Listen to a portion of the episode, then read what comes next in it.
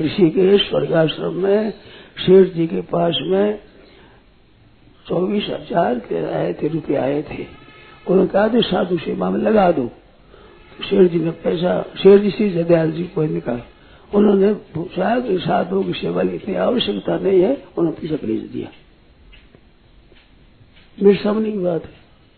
तो सेवा करने से लाखों रुपयों करोड़ों की तक सेवा करते थे। गीता प्रेस के द्वारा हर चीजें आती थी, रुपये आते थे।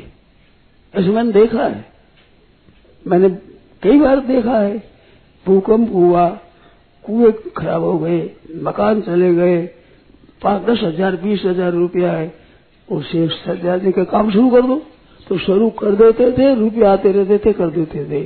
असली समाज सेवी को रुपयों का लोभ करना नहीं पड़ता है और रुपये आप आते हैं।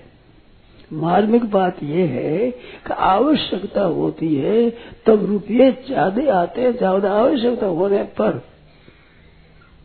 मेरी बातें देखी हुई है, अनुभव की हुई है।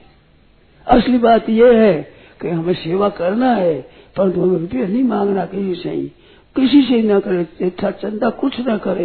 उनका आवश्यक काम बढ़िया होता है, रुपये ज्यादा आते हैं, देने वाले ज्यादा होते हैं, लेना कम पड़ता है। ऐसा कई बार काम पड़ा है, हमारे देखा है हमने।